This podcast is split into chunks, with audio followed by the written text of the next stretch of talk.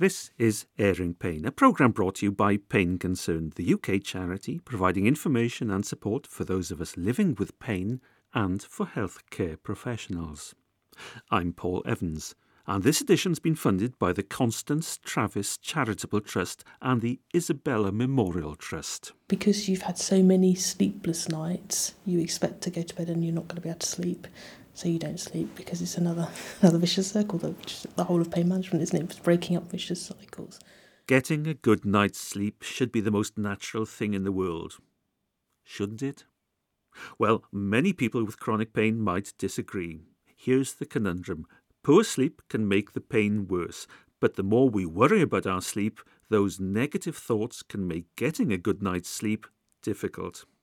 Pain and poor sleep each feeding into the other in a downward spiral, and that's the vicious cycle of pain which needs to be broken.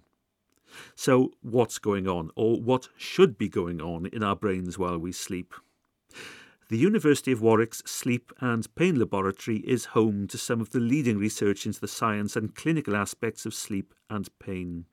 And Dr. Nicole Tang is Associate Professor of Clinical and Health Psychology there when you were sleeping, your brain is still very active to a certain extent. It's just that the functions that you thought would be very active during the day, they will tune down a little bit. But during the night, there are a separate set of function happening, helping you to process information that you've learned during the day.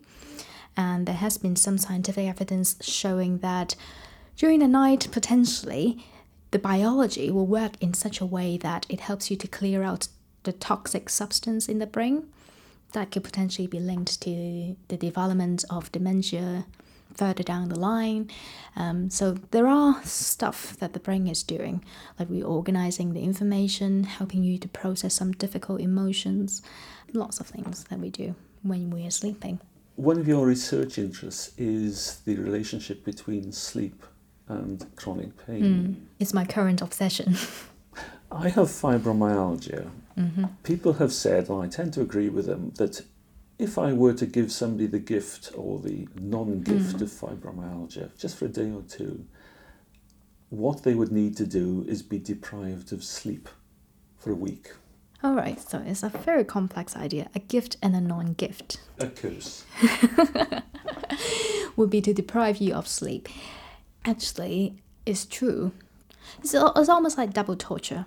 So when you are already in pain and you can't go to sleep, it's almost like the last resort of peace and restoration is taken away from you. So lots of people in similar situation as yours would describe it as a double torture because you know that severe prolonged sleep deprivation is a form of torture pain is commonly used as a means of torture. So if you were experiencing both at the same time, that could be a real curse. So, what is going on when somebody hits the pillow to go to sleep mm-hmm. and they become drowsy, this, that, the other? What are the processes going on within the brain, the sleep mechanisms, if you like, between going to bed or falling asleep and waking up in the morning? Well, it's hard to put it into words because the brain certainly doesn't have a manual with the different words to say, well, this is what I'm doing, this is what I'm doing. But there's a way that we can tap into electrical activities in the brain to suggest what sort of functioning or what sort of mechanisms that the brain is undergoing when you were sleeping. So, one technology that we use is polysomnography. It's almost like a lie detector, but it's a technology that gives you an array of physiological information. So it has EEG that you have electrode stuck onto your head to tap into the electrical activity irradiating from the scalp. And then it has EOG to measure your eye muscle movement, so we can check the eye movement while you were sleeping. We also have EMG to measure your muscle activity. So combining all of that together with your breathing, your heart rate, etc., we can actually check what stage of sleep you are in. So using that kind of physiological information, we know that there are different stages of sleep. So by the time when you drift off, to go to sleep, you probably start from a very light stage of sleep, so it will take a while to fall asleep. So sleep is not like an instantaneous process. Sometimes people refer it to as soon as my head hits the pillow, then I will fall asleep. You will be lucky if that happens. Uh, it could be also pathological if that happens during the day, but usually for an ordinary person, it will take a while slowly to get into sleep. So we will start with the lighter stages of sleep first, which we call the stage one and stage two sleep. And then only for a small proportion of time during the night, we will have the deeper stages of sleep, which we call the stage three sleep. So every night we will sort of cycle through these different stages of sleep maybe four or five cycles if you know there's no disruption to your sleep pattern whatsoever. And then we just sort of go in this cyclical manner letting different sort of brain processes happen. So what are the functions of those different stages? As far as we understand right now different stages of sleep have different function particularly for the deeper stages of sleep, which we call the slow wave sleep, they are associated with the hypothesis that it is restorative. It helps you to feel the sleep quality, it helps you to feel better. This stage of sleep is also closely linked to pain sensation. And for REM sleep, the rapid eye movement sleep, it has been associated with emotional processing, learning, etc. So different stages of sleep could have different function, but they are all inferred function. So it's really hard to say for sure that this is exactly what it does, but we have learned from different experimental studies knowing that when you deprive someone from this particular stage of sleep, it is particularly linked with, let's say, an increased level of pain sensitivity or disrupted emotional functioning, etc. Some people with chronic pain will identify with feeling they've had a poor night's sleep, even though their partner might say, No, you've slept all night. I'm speaking personally. In the morning, I will say to my wife, she'll ask me how I've slept, and I'll say, Well, I've had a terrible sleep. I've been awake most of the night. Mm-hmm. And she said, No, you've been snoring most of the night. so, how can we have such differing views of my sleep? Yeah, it's really interesting. I mean, in fact, my doctoral research is all about this discrepancy between people's experience of sleep and also what we can measure from polysomnography that I've just talked about, actigraphy, some wristwatch like measurements that check your movement and then estimate your sleep parameter, and also partners report it is well known that there are discrepancies, systematic discrepancy between what other people report on your sleep and how you experience your sleep. And so that suggests that the way how we perceive sleep quality is much more complicated than, you know, just a few parameters that are being picked up by our existing measurements. So lots of other things could go into the way how we judge our sleep quality. For example, your mood, your physiological sensations at the time when you're thinking about your sleep. But what we found from experiment is that the level of cognitive arousal, so your thoughts, your worries, what you were thinking at the time, could affect your judgment quite a bit. The level of anxiety could also affect the way how you see your sleep. And your memory and biases that we tend to have in terms of what we pay attention to would also affect how we report our sleep quality. From a clinical point of view, it is really useful to understand that discrepancy because, let's say, if a patient's come along and say, I've got really terrible sleep quality, and then when you send them to the sleep clinic to have a sleep study, and the reports came back completely normal, so, what would be the implication? So, some people misinterpret that as, oh, the patient is just exaggerating, etc. And then that could build into a lack of trust in subsequent consultation. But for us, what we are trying to do is to try and understand, you know, the intricate psychological factors or physiological factors that would affect the way how people perceive the sleep quality. By better understanding what caused the complaint, what caused the perception of poor sleep quality, we can treat them accordingly. Not necessarily through drug, but it could be through, you know, non-pharmacological treatment. That's Dr. Nicole Tang from the University of Warwick's Sleep and Pain Laboratory. Well, based on a non pharmacological approach, The book, Sleeping with Pain, offers strategies for a restful night's sleep. Its author is Dr. Sue Peacock. She's a consultant health psychologist with two decades of pain management experience within the NHS and now works in an independent practice. Having worked in the pain clinic for so many years with chronic pain patients, you kind of notice that sleep's one of the big issues that comes along with it, and nobody seemed to be doing anything about it. So, possibly about three years ago, I designed a program specifically for chronic pain patients who had sleep problems.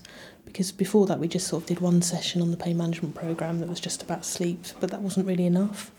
So we developed this sleep program that looked at sort of challenging unhelpful sleeping patterns, challenging unhelpful thoughts about things, um, dealing with racing minds, some relaxation strategies, and keeping sleep diaries and all of that kind of stuff. And then using that information to reschedule sleep patterns, which isn't easy, but because we had the support of psychology staff, we could we could help our patients move that forward and so we could help them change their sleep pattern. And as a result of the six week program, we found that nearly all of them reduced the length of time it took them to get to sleep and improved their quality of sleep.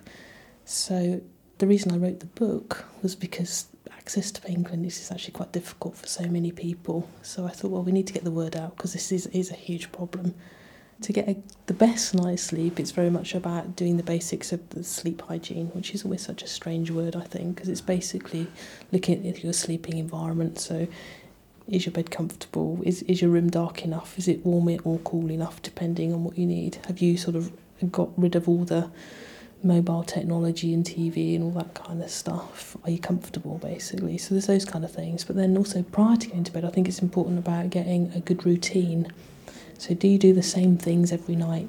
So, for example, for me, I probably watch the 10 o'clock news, put the dog out, go and clean my teeth, then go to bed kind of thing. So, it's usually the same kind of pattern. And I think having that pattern helps because it gets you into that routine that you're preparing to go to bed. And then when you get in bed, you turn the light out and go to sleep. And that's the way to start it. And I think it's also if it's worth spending some time before you perhaps go to bed. So say if you go to bed at ten thirty or whatever, say about eight o'clock, write down what kind of things you need to remember for the next day, or what you need to do for the next day, so your brain's not constantly trying to remember stuff while you're laying there awake, tossing and turning. But aren't you reinforcing that business? Well, you know, I have to prepare to go to sleep now. You know, at eight o'clock, I have to start writing a list mm. so I can clear my mind later. Surely that's reinforcing it. Well, I think it, right, it, writing it down helps you remember what you need to do because quite often when you're laying there in bed trying to remember is the fact that you're trying to remember everything that's, that's racing around. So if you know that it's written down, you don't have to worry about thinking about it because it's already done for you. And it's also about thinking about okay, so what's happened in the day? Do I need to reflect on the day? What's what's gone right? What's not gone so right? What would I need to do that will change it?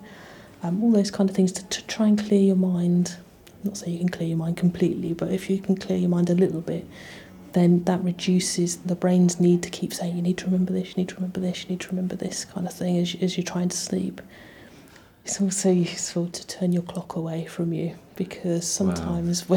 when, when when you lay there, don't you, you, it feels like you've been asleep for absolutely ages and you, you know you look at your clock again and it's five minutes and then you just get stressed and cross and anxious and uh, irritated with yourself and that that's not going to be conducive to a good night's sleep I also think whilst you, you're trying to re- reschedule your sleep pattern that if you get up if you can't sleep and you're laying there for 15 20 minutes you might as well get up because you're just going to get lay there and get crosser and crosser and more uptight so less likely to sleep so I think it's important to prepare things that you can do in say in the middle of the night or two o'clock in the morning or whenever you get up. So you've got sort of soothing activities that you can do. They're not too stimulating. You know, if I said go and watch a film, I don't mean some kind of action-packed thriller kind of film. Just a nice film kind of thing that's quite gentle.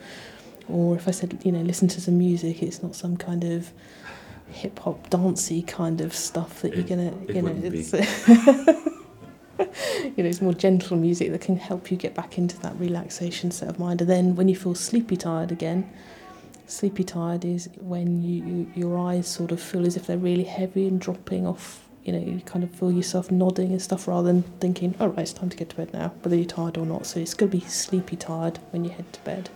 The middle of the night sometimes can be when one has one's most creative thoughts. Yes.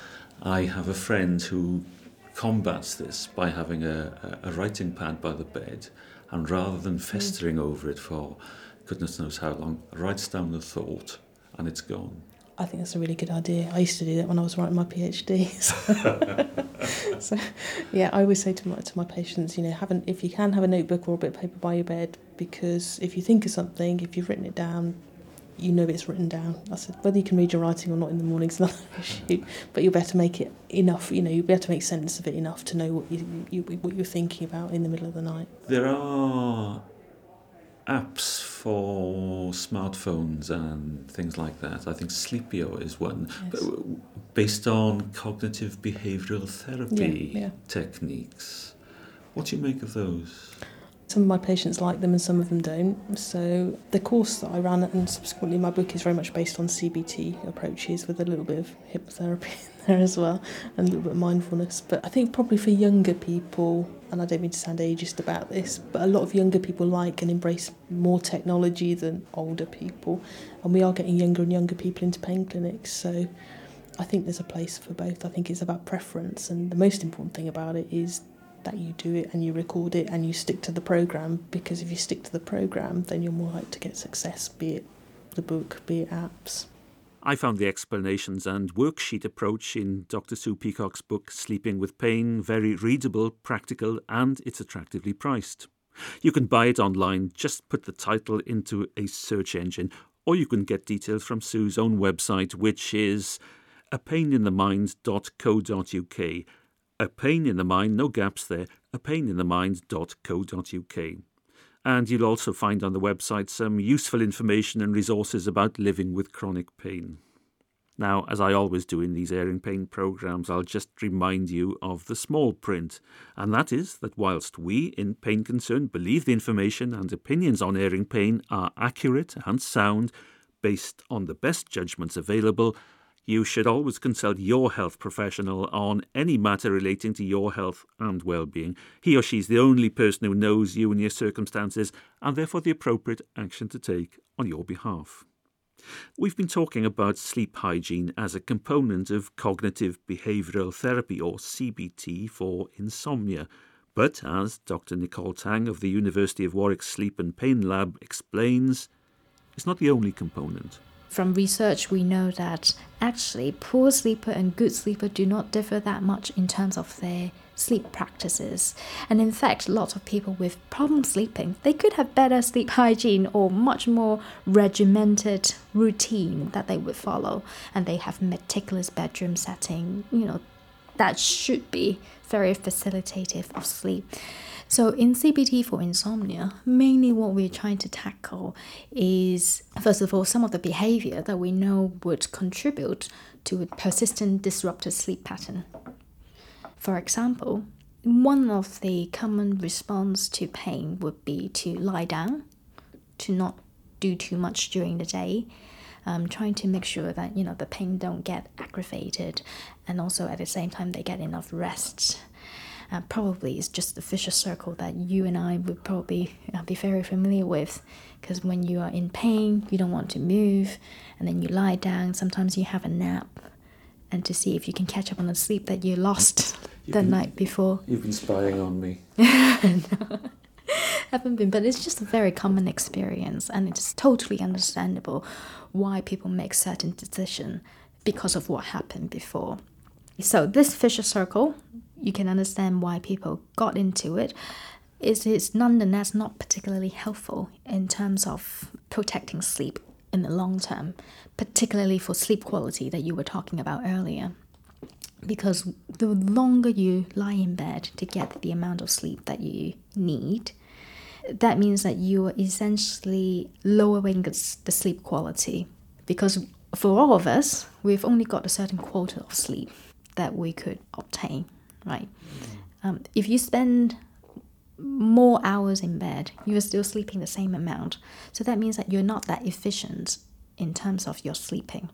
So for the rest of time, when you're not sleeping but you are still in bed, probably you'll be either experiencing it in the form of awakening or the long beginning process of falling asleep, or you have woken up in bed and then you don't want to get out of bed.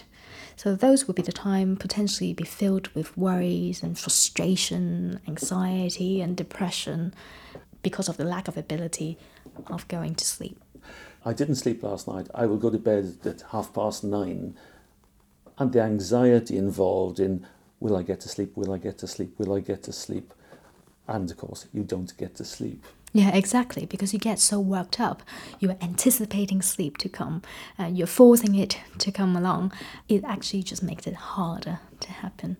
I can remember thinking as a teenager, I don't know how to go to sleep. I don't know how to do it. Well, sleep is easy when it comes naturally, but when you're forcing it to happen, it doesn't come. I remember one sleep researcher put it as an analogy. It's almost like a butterfly or a dove in your hand. So as long as you allow it to happen, it happens naturally. When your body wants to claim the sleep, it will. Uh, but when you try to grab it, control it, it will just fly away. Another sleep issue that some people have is that they go to sleep okay, but they will wake up at two o'clock in the morning and have trouble getting back to sleep then. What's going on there? There could be many, many reasons why people wake up at a certain time. Certainly, sleep is a habit. What's happening potentially is because they don't have enough sleep pressure to drive them through the whole night of sleep. So that's one possibility that is linked to what I talked about before.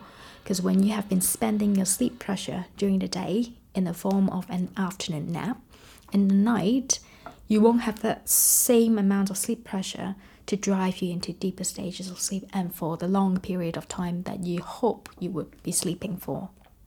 So, by sleep pressure, you mean you only need a certain amount of sleep, and if you're using that up in the day before you really should be going to sleep in the night, then the pressure's gone and you didn't need that sleep in the first yeah, place. it will make it harder for you to plunge into deeper stages of sleep and to maintain your sleep for a long period of time in the evening. So that's one possibility. we sort of glossed over pharmacological help for sleep.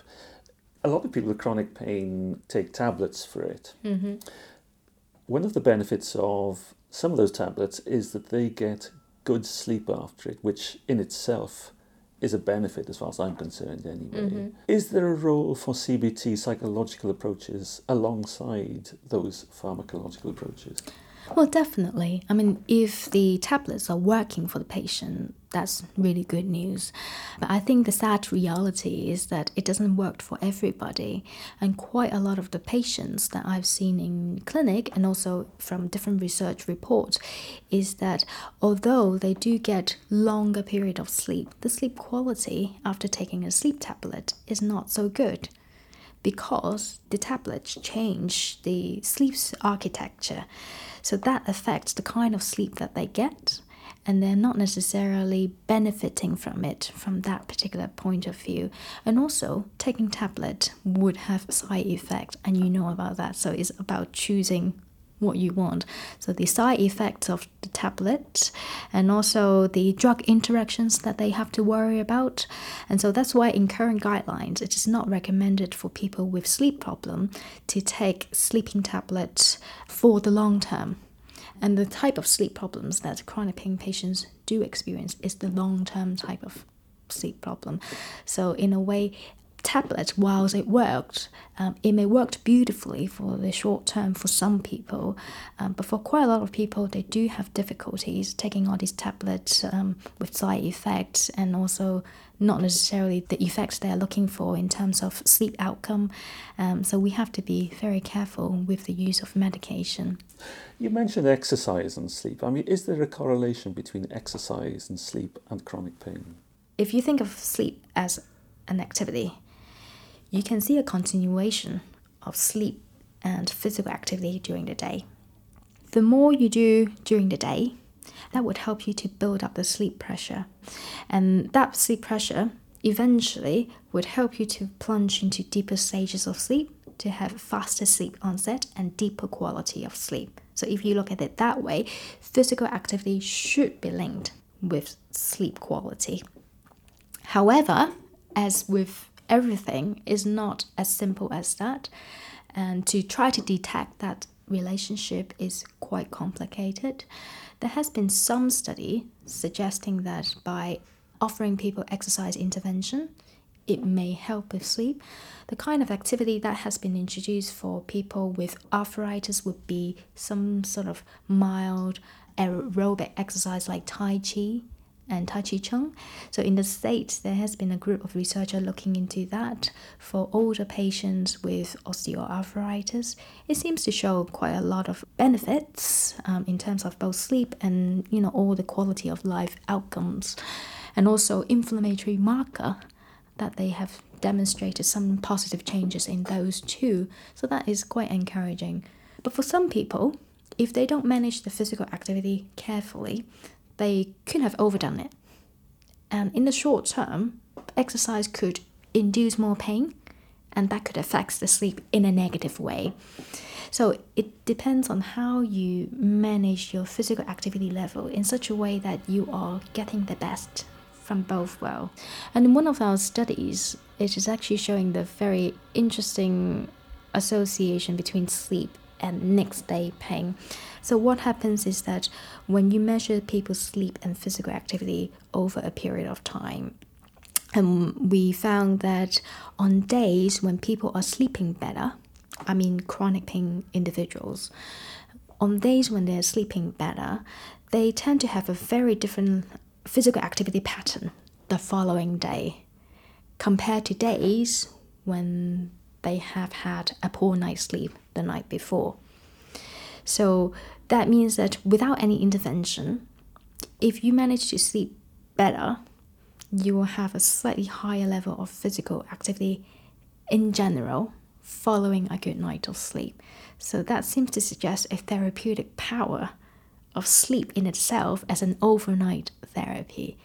It can boost your physical activity the next day. But the interesting thing is that when we also looked at the people's pain rating, while having a good night's sleep could reduce your level of pain in the morning up till sometime in the afternoon. But by the time in the evening, when you measure the pain again, it could go up in the opposite direction. So, combining the data between pain rating and physical activity level, it seems to suggest that if people don't manage the physical activity carefully, after they think that I've got a good night's sleep and I have to do this, I have to do that, I have to make up for the last time. I was going to say, can I hazard a guess at that? And that is, if you have a good night's sleep and you're feeling good in the morning, then you really go for it. Yeah. And you suffer later. Yeah, you put it elegant. yeah, if you don't manage it well, and if you suddenly are tempted to do a lot, take on a lot more than what you can physically do, it could be not a blessing. That's Dr. Nicole Tang, Associate Professor of Clinical and Health Psychology at the University of Warwick's Sleep and Pain Laboratory.